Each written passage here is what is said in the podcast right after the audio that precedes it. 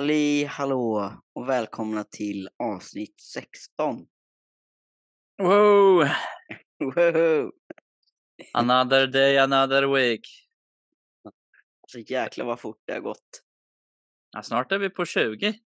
Ja, det är helt Känns sjukt. Då är vi fan en femtedel mot 100. Ja. Det är sjukt. Hur har din träning Ja. gått den här veckan? ja, den har, gått, eh, den har gått bra tycker jag.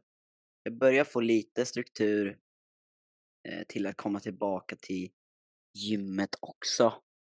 Nu tillsammans med att jag löper. Nu när jag löper inomhus också. Ja. Ja, men det känns... Eh, det känns bra. Jag börjar få lite struktur med liksom, styrketräna i samband med löpningen också. ja Så det känns... Eh, det känns bra, tycker jag. Kör du några dubbelpass eller så? Eller? Eh, ibland har det blivit så. Eh, Ja. Nu har det blivit det någon gång. Men tanken är ju att eh, tanken är att jag ska strukturera upp det så att jag har styrketräningsdagar och jag har löpningsdagar. Liksom, Ah, okej. eh, är tanken. Sen kanske att det blir Kanske att jag lägger upp det så att det blir någon dag som jag kombinerar båda. Då jag har ett kortare pass så kan jag Ja. ett styrketräningspass. Liksom. Jag tror jag ska lägga upp ett, för jag springer på intervaller på onsdagar. Tror Mm. att jag ska lägga upp så att jag kör lite ben på det passet också. Bara för att då kan jag eh, fria upp en dag för att vara ledig helt Ja, från träning liksom. Mm. Eh, och det är mest för mentala. Den här veckan har jag fan eh, strugglat lite med gymbiten faktiskt. Ja. Det har varit lite eh, mentalt kämpigt att liksom ta sig till gymmet och känna sig motiverad. Sen har jag ju gjort det ändå, men mm, nej, jag tror jag har ju skalat tillbaks lite från eh, hur mycket jag hade på schemat planerat att jag skulle göra liksom. Eh, för jag känner att jag behöver inte göra så mycket liksom. Men då har det blivit en annan sidoeffekt av det beslutet. Eh, som har fått mig att fundera på liksom verkligen vikten av att ha ett individanpassat schema. För även fast jag hade ett, liksom en strukturerad plan och på papper såg det väldigt bra ut för mig liksom. Men sen när jag började köra schemat så har jag märkt nu efter tre veckor att jag måste skala tillbaks lite för liksom kroppen ger lite små tecken på att det behöver lite mer återhämtning typ. Eh, men då så har jag ju lyssnat på kroppen och skalat tillbaks lite från eh, på, på träningen, speciellt gymmandet. Mm. Eh, och det är ju bra för kroppens sätt, men mentalt så har Ja. min hjärna tolkat det som en förlust. Typ. Alltså att ja, men jag gör inte allting som jag sagt att jag ska göra. Jag gör inte allting som är på schemat. Jag gör inte det som är planen liksom. Eh, och då tänker jag att många människor kanske känner igen sig på det här om man liksom inte riktigt vet vad man ska köra i gymmet eller sådär. Och så bara hittar man ett schema online och så kör man. Och sen efter två, tre veckor så bara, alltså jag orkar inte. Och så börjar man skala tillbaka så man kanske bara går dit två gånger i veckan om schemat säger fyra gånger i veckan. Och så ser man det som en sån jävla förlust. Bara för att man inte följer inom parentes vad schemat säger att man ska göra. Men det är ju inte en förlust, eller det behöver inte vara en förlust. För man är ju fortfarande där liksom och kör.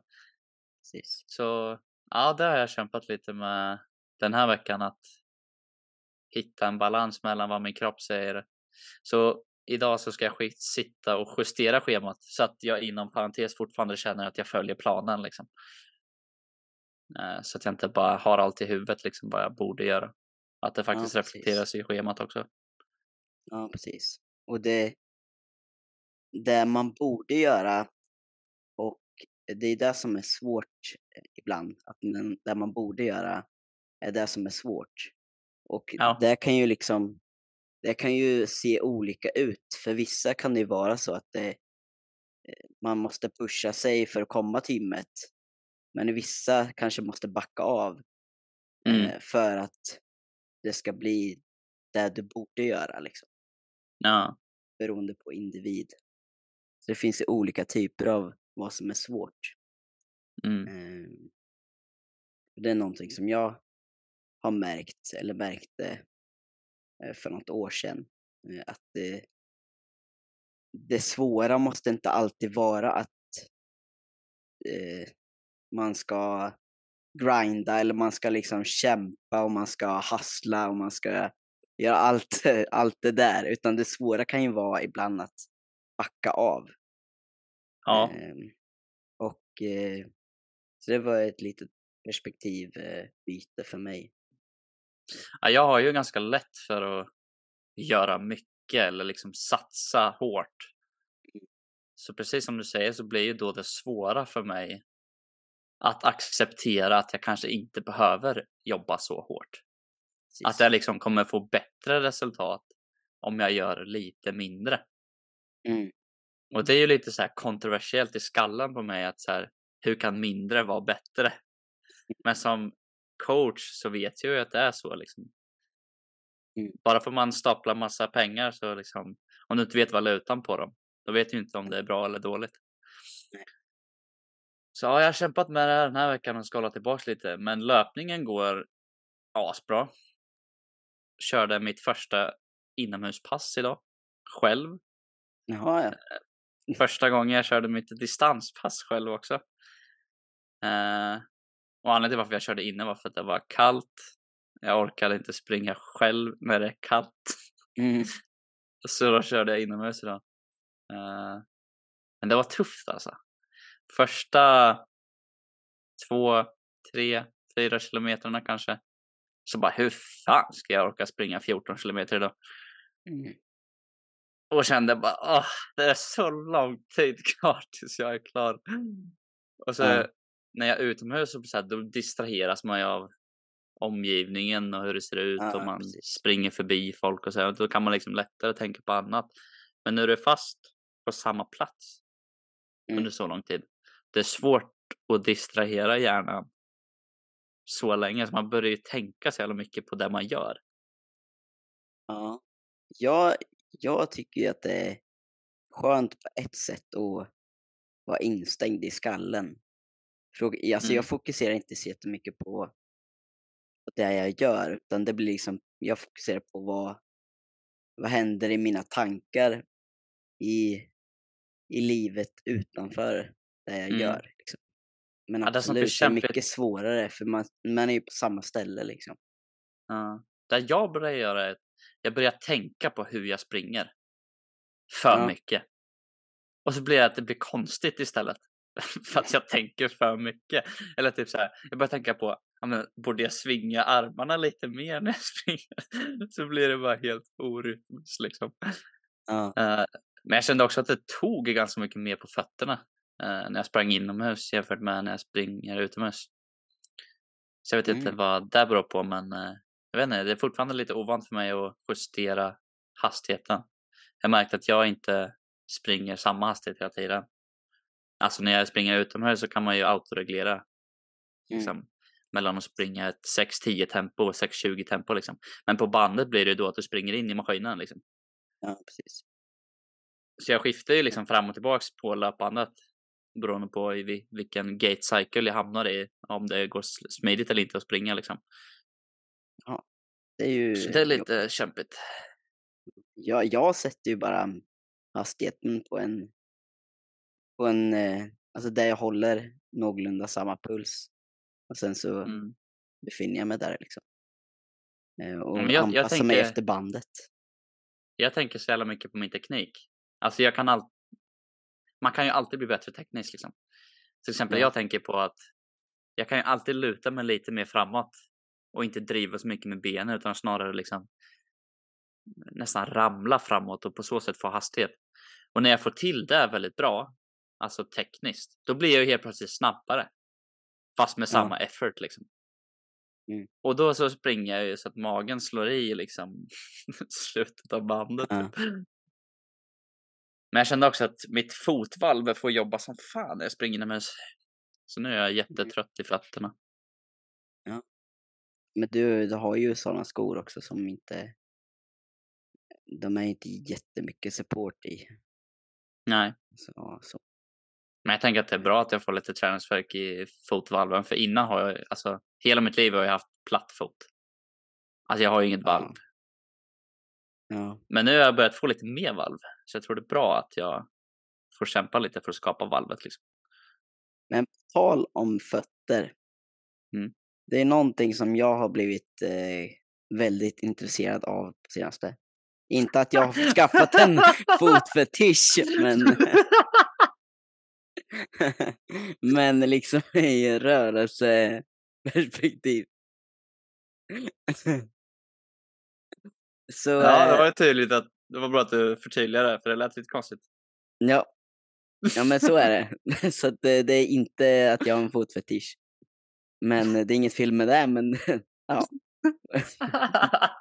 Får du massa fotbilder skickat till dig så. Men eh, det här med liksom platta fötter. Det är Mm. någonting som som man slänger sig med ganska mycket, upplever jag. Mhm. Som utan att ha någon kontext. Alltså Ja, det är ju att foten inte kan... Eh, att den inte ändrar...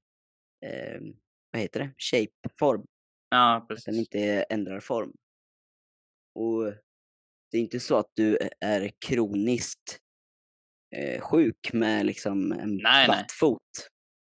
Ehm, men eh, alltså jag, jag har blivit lite mer intresserad av det hur, hur fötter liksom påverkar knä och höft och eh, liksom ja, det påverkar så jäkla mycket i hur foten agerar mot marken. Mm. Mm. Ja, Jag, jag kommer till samma slutsats egentligen. Alltså, när jag coachar folk och så. Eh, jag träffade en ny klient eh, i den här veckan, i början av veckan. Och han har haft lite höftproblem och eventuella lite knäproblem och sådär. Eh, har varit hos massa olika fysioterapeuter och sådär. Eh, och inte liksom kunnat hitta vad problemet är. Han har inte fått någon liksom Mm. källa bakom problemet.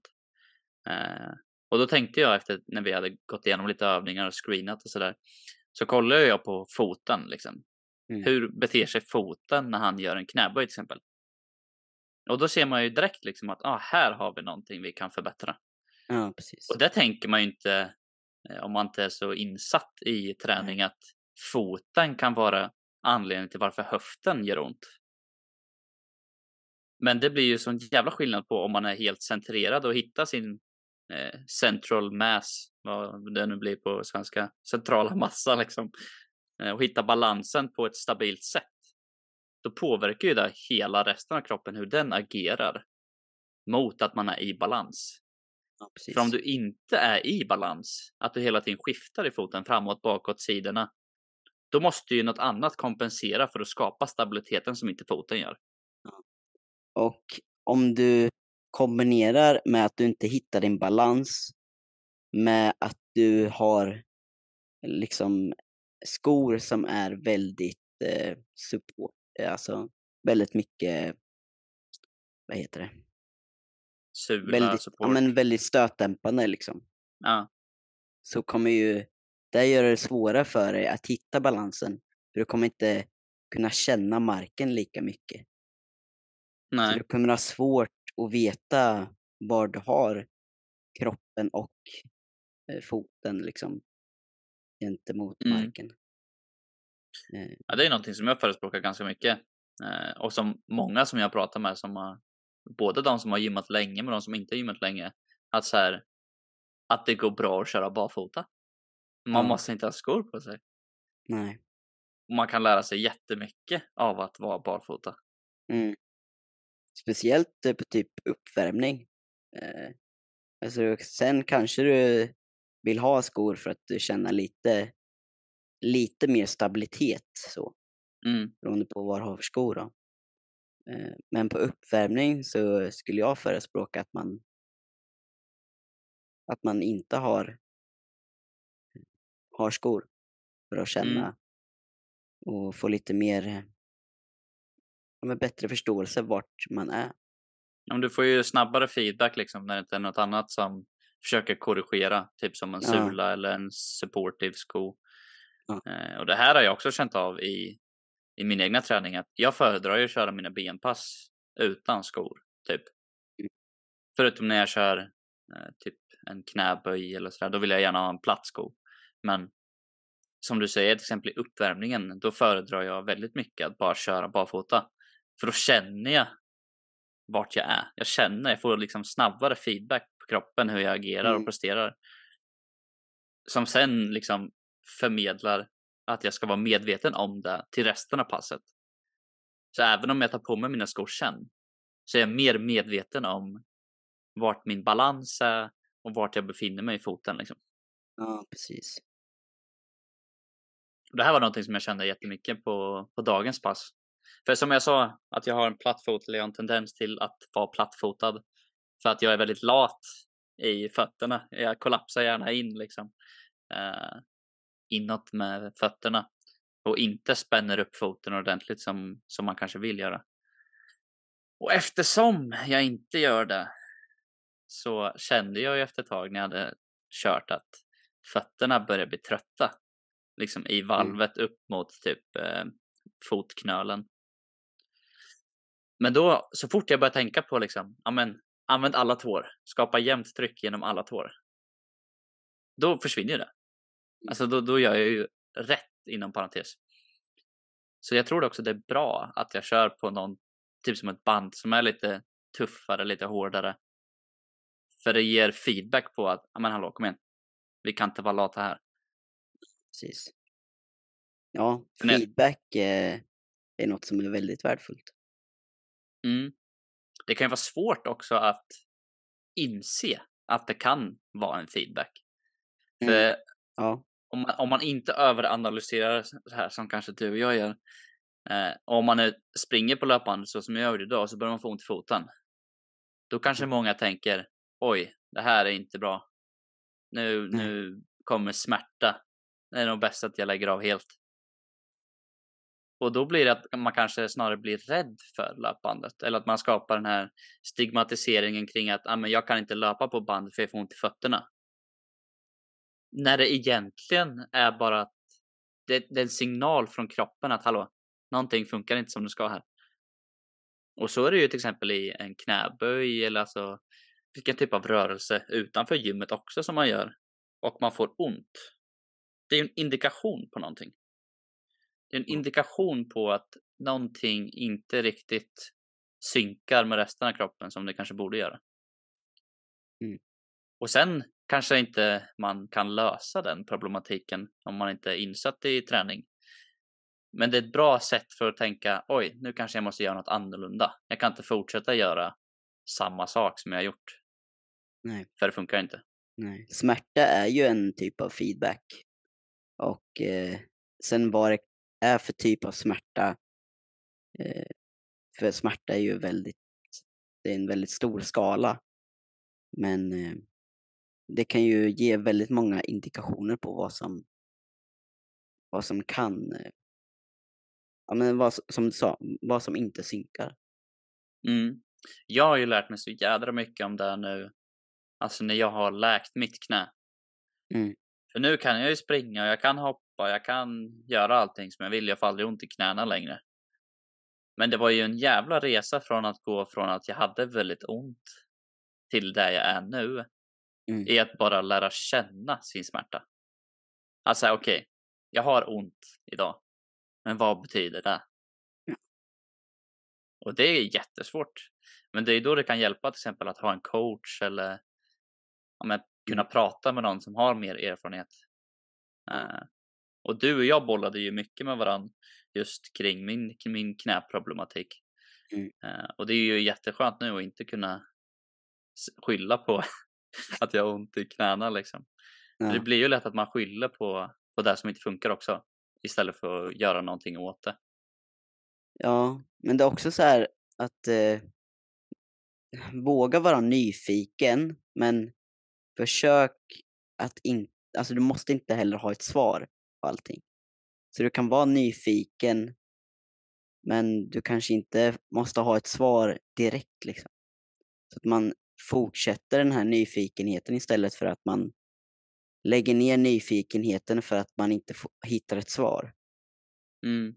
Um, för det kan ju leda till, till väldigt mycket kunskap senare.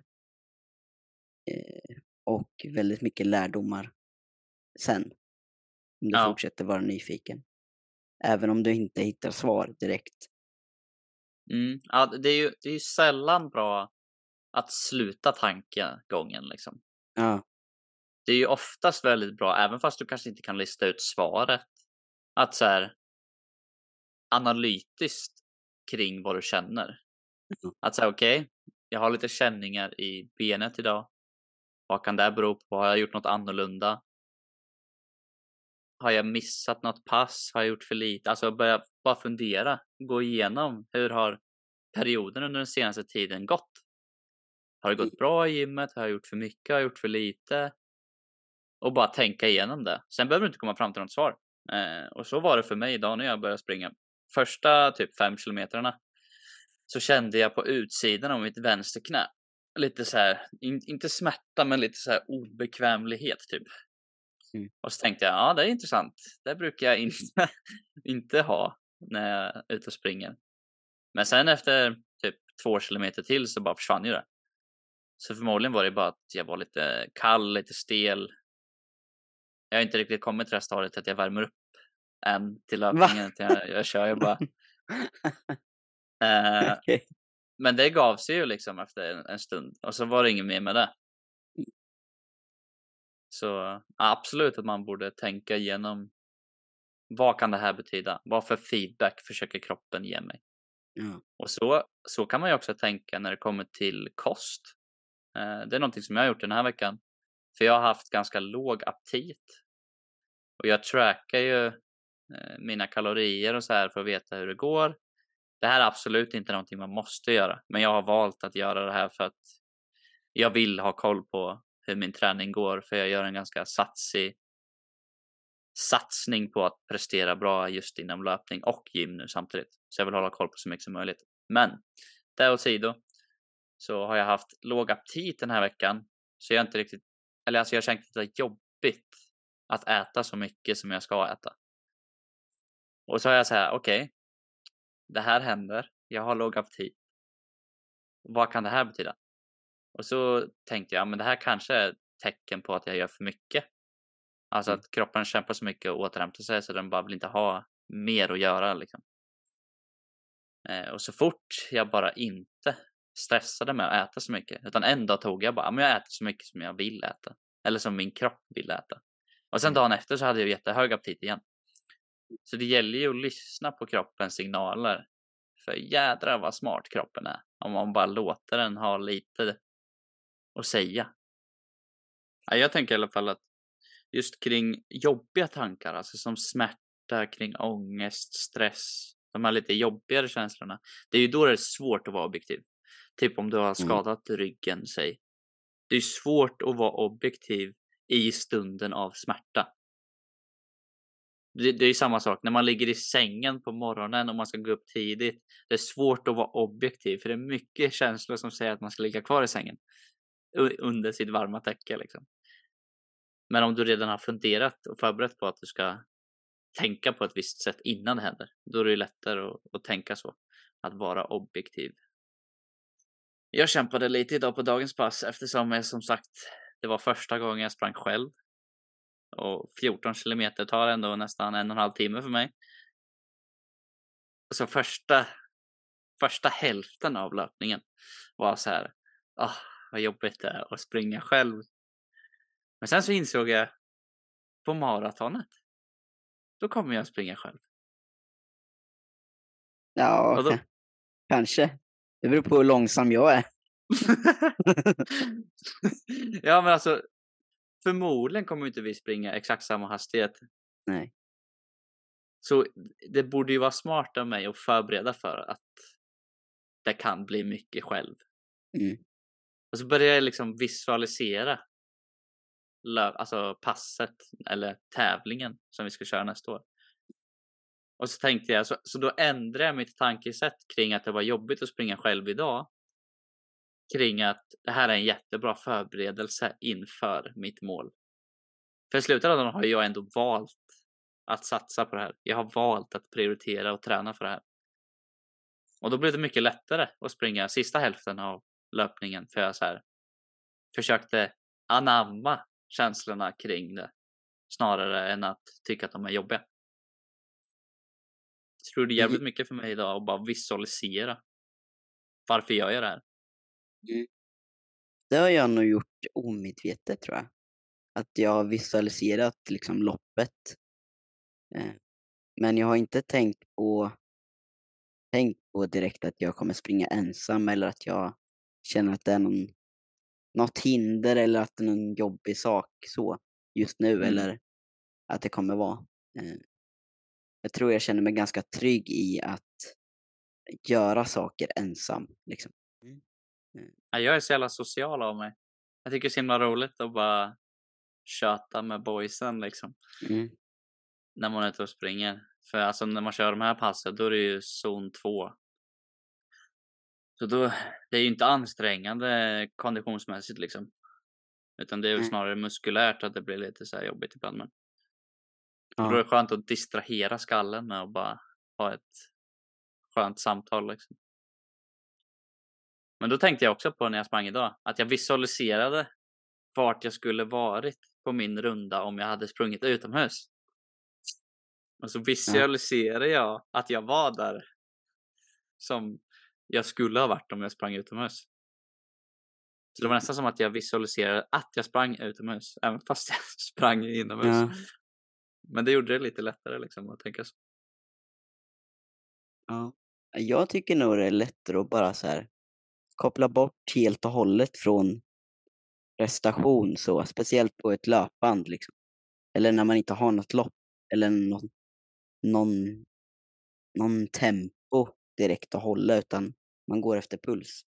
Då Mm. blir det att man, eller då, för mig, så är det lättare att bara koppla bort prestationen helt och tänka på vardagliga tankar eller liksom filosofera om andra saker. Det är tvärtom för mig. Ja. Det är mycket lättare för mig att göra det när jag springer utomhus. Det är mycket lättare att inte kolla på några stats eller någonting när jag springer utomhus. För när jag springer på löpbandet så är ju siffrorna precis framför mig. Hur långt jag sprungit, hur mycket det har gått. Mm. Tempo, alltså allting står ju där.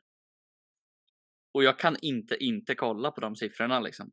Så, så Nej. oavsett om jag vill eller inte så blir det att jag blir så medveten om hur det går. Snarare än om jag springer utomhus. Jag kan ju välja att bara inte kolla på min klocka. Och då Men ser jag- jag inte vilket tempo det går liksom. Jag kollar ju på, absolut, jag kollar ju ganska maniskt på vad som står framför mig på löpbandet. Men jag är ganska bra på att koppla ifrån det direkt efter att jag kollar bort från det. Så att jag kollar vad tiden är, reflekterar över det och sen så tänker jag på något annat direkt. Så att jag Mm. går från sak till sak ganska fort. Du körde i Vrinnevi va? När du Ja. körde dina pass. Det är Ja. kanske jag borde börja göra. För det är också något som är omedvetet är att klockan är på väggen framför löpbanden i city. Jaha. För jag kollar ju på klockan hela tiden. Så här, hur långt Mm. har det gått? Hur långt har jag kvar? Och liksom Ja. börja så här, dela upp och bara, ah, men det är 40 minuter kvar, då måste jag ha sprungit så här långt och så. Jag tänker så jävla mycket på prestationen. Men har, Men du är din, utomhus. Men har du din blick liksom på klockan? Du tänker inte att du ska kolla någon annanstans liksom? Men det Eller? jag, jag kollar ju rakt fram. Jag kan ju inte kolla något annat än rakt fram, då kommer jag ju fan springa snett. Ja, men du kan ju kolla lite nedanför liksom. Ja, men det är omedvetet. Du vet, Nej. klockan tickar ju, den har ju, den har ju till och med sekunder. Så jag ser ju att den ändrar hela tiden. Min, min ADHD-hjärna går ju direkt och bara, ah, där är någonting som ändrar sig. Och så blir det omedvetet att jag kollar på den hela tiden. Även fast jag inte vill. Men kan du, kan du kolla på någonting och eh, associera dig bort från det du kollar på? Så att du kollar på en sak men du tänker på något helt annat. Ja, Ja. det är ju en fördel med att springa inomhus var ju idag att jag lyssnade på en podcast samtidigt Mm. som, jag, som jag sprang. Och då blir det ibland att jag dissociera mig från omgivningen liksom och bara Mm. tänker på mina tankar. Men jag kan ju inte göra det i en och en halv timme. Det kan jag inte. Nej. Jag kanske gör det en tredjedel av tiden liksom. Nej, men det är ju ingen som kan göra det i en och en halv timme eh, liksom, eh, liksom kontinuerligt. Men eh, Mm. att kunna hoppa snabbt liksom från sak till sak är ju någonting som är eh, viktigt i prestationsväg. I, om man pratar liksom idrotter och atleter så är de ju, de flesta är Ja. ju väldigt bra på att ja men nu har jag gjort den här aktionen eller den här, det här skottet eller det här agerandet. Nu glömmer vi det, nu går vi vidare liksom.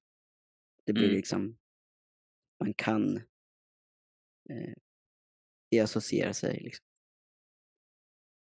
Ja, Jag är jävligt bra på att göra det när jag är utomhus. Ja, Då tänker jag ju inte på att jag löper när jag är utomhus. nej. För då är ju miljön olika hela tiden.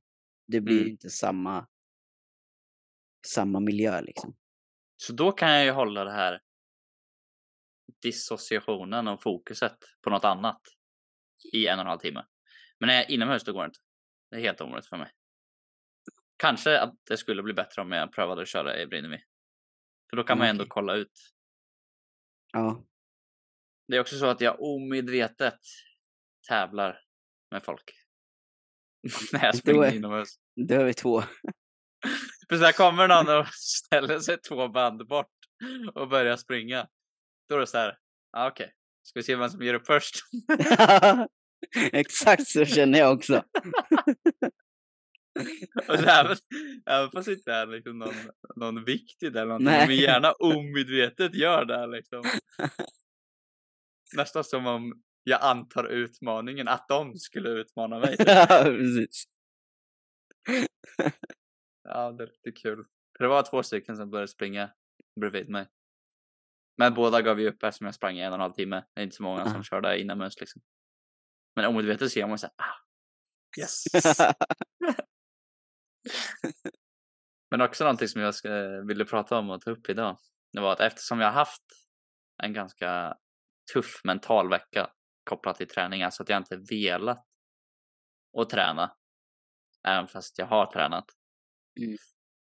Så idag efter att jag hade eh, gjort mitt lapppass så gick jag upp och basta. Eh, och det var ingen annan där. Jag var och- på gymmet vid 10 i morse, så det är inte så många på gymmet då. Framförallt inte i bastun. Men då så satte jag mig och bara så här, jag vet inte, fira mentalt. Att det här har varit en bra vecka. Vi har gjort det vi ska göra. Och vi är på rätt spår liksom. En klapp på axeln liksom. Mm. Mm. jag tror det, jag framförallt kan ha ganska svårt att göra det när man är igång hela tiden.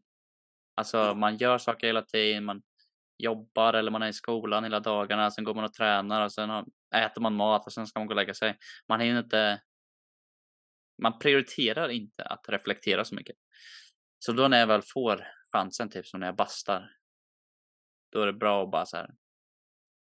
Jag har gjort ett bra jobb. Mm. Och även fast det har varit jobbigt så har det varit jävligt bra. Liksom.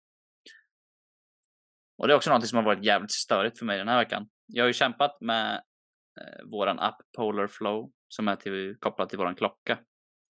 Jag har ju kämpat med att få upp den så att den inte säger att jag övertränar hela tiden. Mm. Och nu har jag äntligen fått upp den så att den inte tycker jag övertränar. Men nu, har den, nu, nu säger den underhåller hela tiden. Det gör den för mig med. Jag blir svinlack. Jag bara, vad fan menar du att jag tränar mindre än vanligt? Så då känns det inte lika bra. Men jag vet ju att jag presterar bättre än vad jag gjorde förra veckan. För jag springer längre, jag springer snabbare. Ja. Men jag vet inte, mitt hjärta utvecklar sig så jävla snabbt. Så den tycker att det inte är så ansträngande pass. Ja, jag, jag vet inte riktigt hur, hur liksom den, vad den går på för någonting riktigt. Vad den tar in för data. Liksom. Vad, vad är det exakt den går på? För jag, jag ökar ju längden på mitt pass vecka till vecka. Mm. Det blir ju längre och jobbigare liksom, men det, det står ändå att jag tränar mindre. Det blir ju bara va? Vad säger du? Kollar du inte på vad jag, vad jag för in? Någonting som jag tror den går på är liksom hur belastande det är för hjärtat. Ja. Hur den nu mäter där vet jag inte riktigt helt hur den gör. Nej, precis, det är ju det. Men i alla fall för mig. Min, min snittpuls har ju gått ner. För jag låg på 50-52 typ i snitt när jag sov. Har jag gjort typ de senaste två månaderna. Men nu har det gått ner till att vara 47. Så jag har liksom förbättrat ganska markant min vilopuls. Och då tolkar jag det som att jag gör framsteg med Mm. löpningen liksom. Men så tänker jag också att klockan kanske tror att jag inte presterar lika hårt för att mitt hjärta inte behöver kämpa lika hårt längre. För Nej. att det har blivit starkare. Och därför säger den att jag underhåller. Mm. Men till exempel dagens pass. De har ju som en, I appen så är det som en stapel liksom. Från 0 till 100 procent typ kan man väl säga. Och dagens pass är typ på 95 procent. Men ändå så bara, du underhåller. Du har tränat mindre än vanligt. Men tillräckligt för att upprätthålla din konditionsnivå. Om du fortsätter så här så försämras konditionen på sikt. Och då känner jag, fuck you. Men stod det så, eller stod det så efter ditt pass? Ja, Jaha, okej. enda veckan idag som jag tyckte att jag utvecklade mig själv, det var i torsdags. Och då körde jag inte ens kondition. Nej, men du körde väl kondition, du körde väl kondition i onsdags då eller? Ja, jag körde intervaller i onsdags. Ja. Men det är också det som är konstigt, för i onsdags, det är mitt intervallpass. Men enligt min klocka så är det mitt minst ansträngande pass. Jaha, ditt minst ansträngande pass är det som utvecklar dig. Med andra ord. Nej, jag vet inte. Jag antar det. Enligt tappen. Ja. Ja, det är ju intressant. Jag vet inte. Så jag blir lite så här. Visst, det är väl bra att kolla på det, men eh, det är bättre att kolla på min progression än vad klockan säger. Ja. Jo, så är det ju. Det är ju, det är ju bara ett mätverktyg och det, eh, just klockor har ju visat sig vara väldigt inaccurate, liksom väldigt eh, osäkra när det kommer till Mm. eh, puls. Liksom. Ja, Tyvärr. jag, ska, jag funderar på att köpa en sån här band som du har. Ja, Pulsband, heter det. ja, precis. Men de är lite saftiga alltså. 800 spänn. 900 spänn. Ja. Det är dyrt alltså. Men det är ju värt. Investering. Ja, så får man ju se det. Men ja, fan alltså. Men jag presterar ju bättre.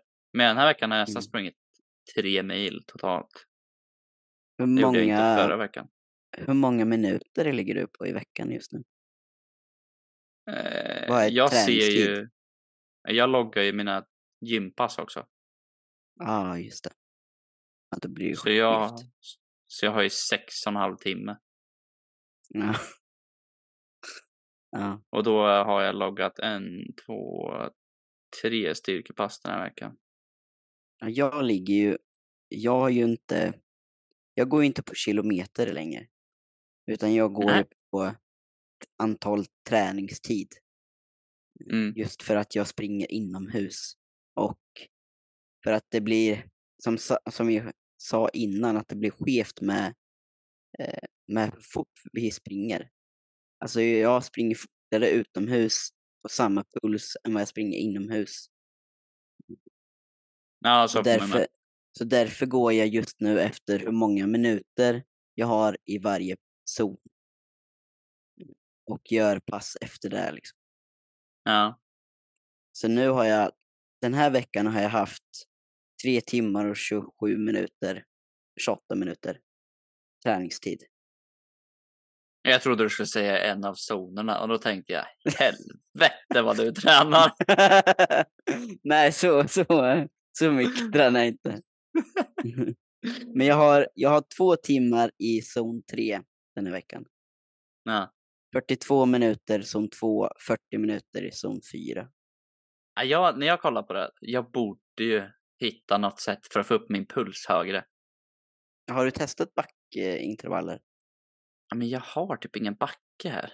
Jag, Ja, men jag menar löpande eller liksom alltså att du höjer pulsen där eller höjer bandet liksom. Men jag tror inte jag kommer få upp pulsen så mycket i form av löpning, så jag funderar på om jag ska försöka göra någon annan typ av cardio för att försöka få upp pulsen så högt.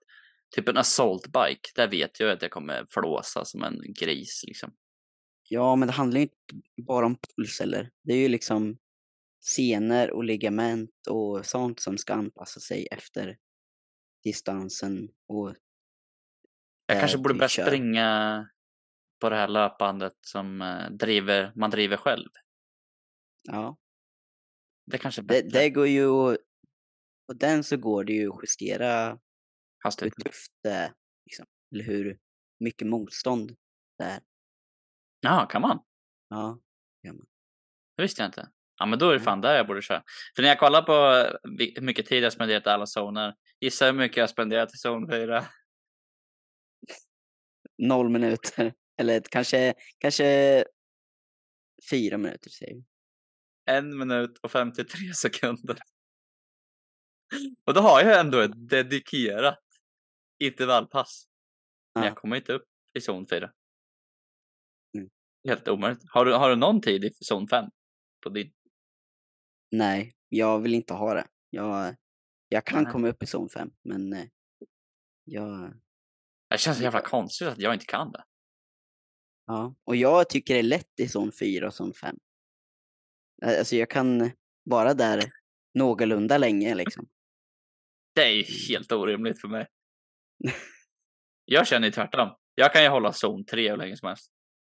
Ja, Zon 2 framförallt kan jag hålla hur länge som helst. Ja. Men jag känner ju också att klockan är lite off.